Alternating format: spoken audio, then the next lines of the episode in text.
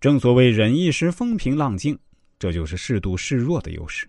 这需要一种豁达博大的胸襟，学会适度示弱，才是宽厚之人。适度的示弱，其实是一种人生的智慧，但真正做起来是需要勇气的。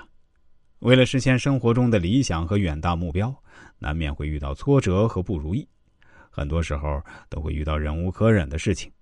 在这种情况下，适度示弱就显得尤为重要。示弱可以帮助我们积蓄力量，可以帮助我们渡过难关。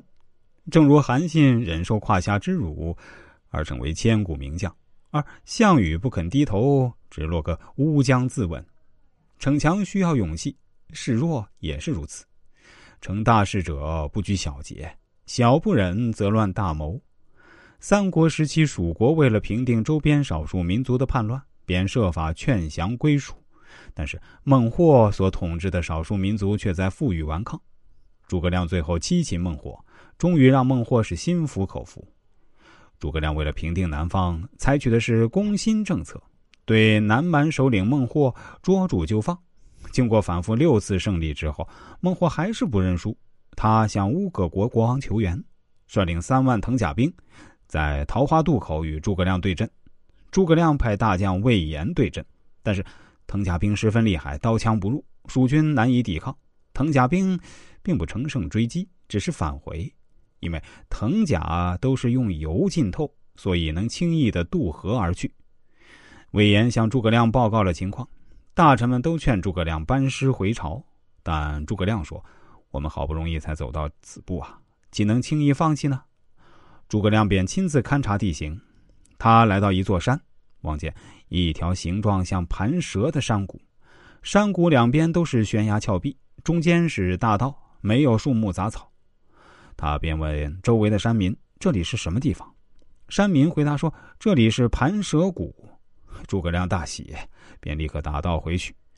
他命令马岱准备车、竹竿等东西啊，放在盘蛇谷两边，并命令赵云按照他的要求准备东西放在路口。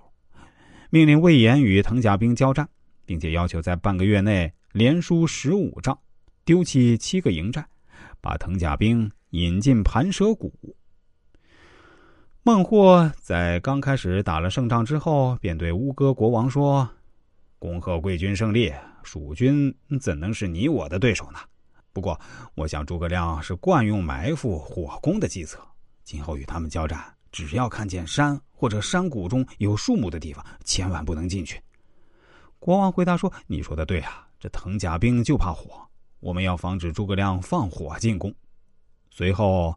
魏延与藤甲兵交战，每战必败，半月内连败十五次，并且丢掉了七个营寨。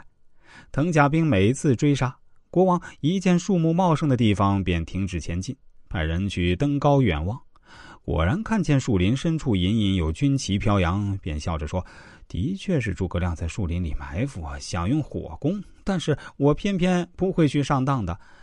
我想这次他是要输定了呀。”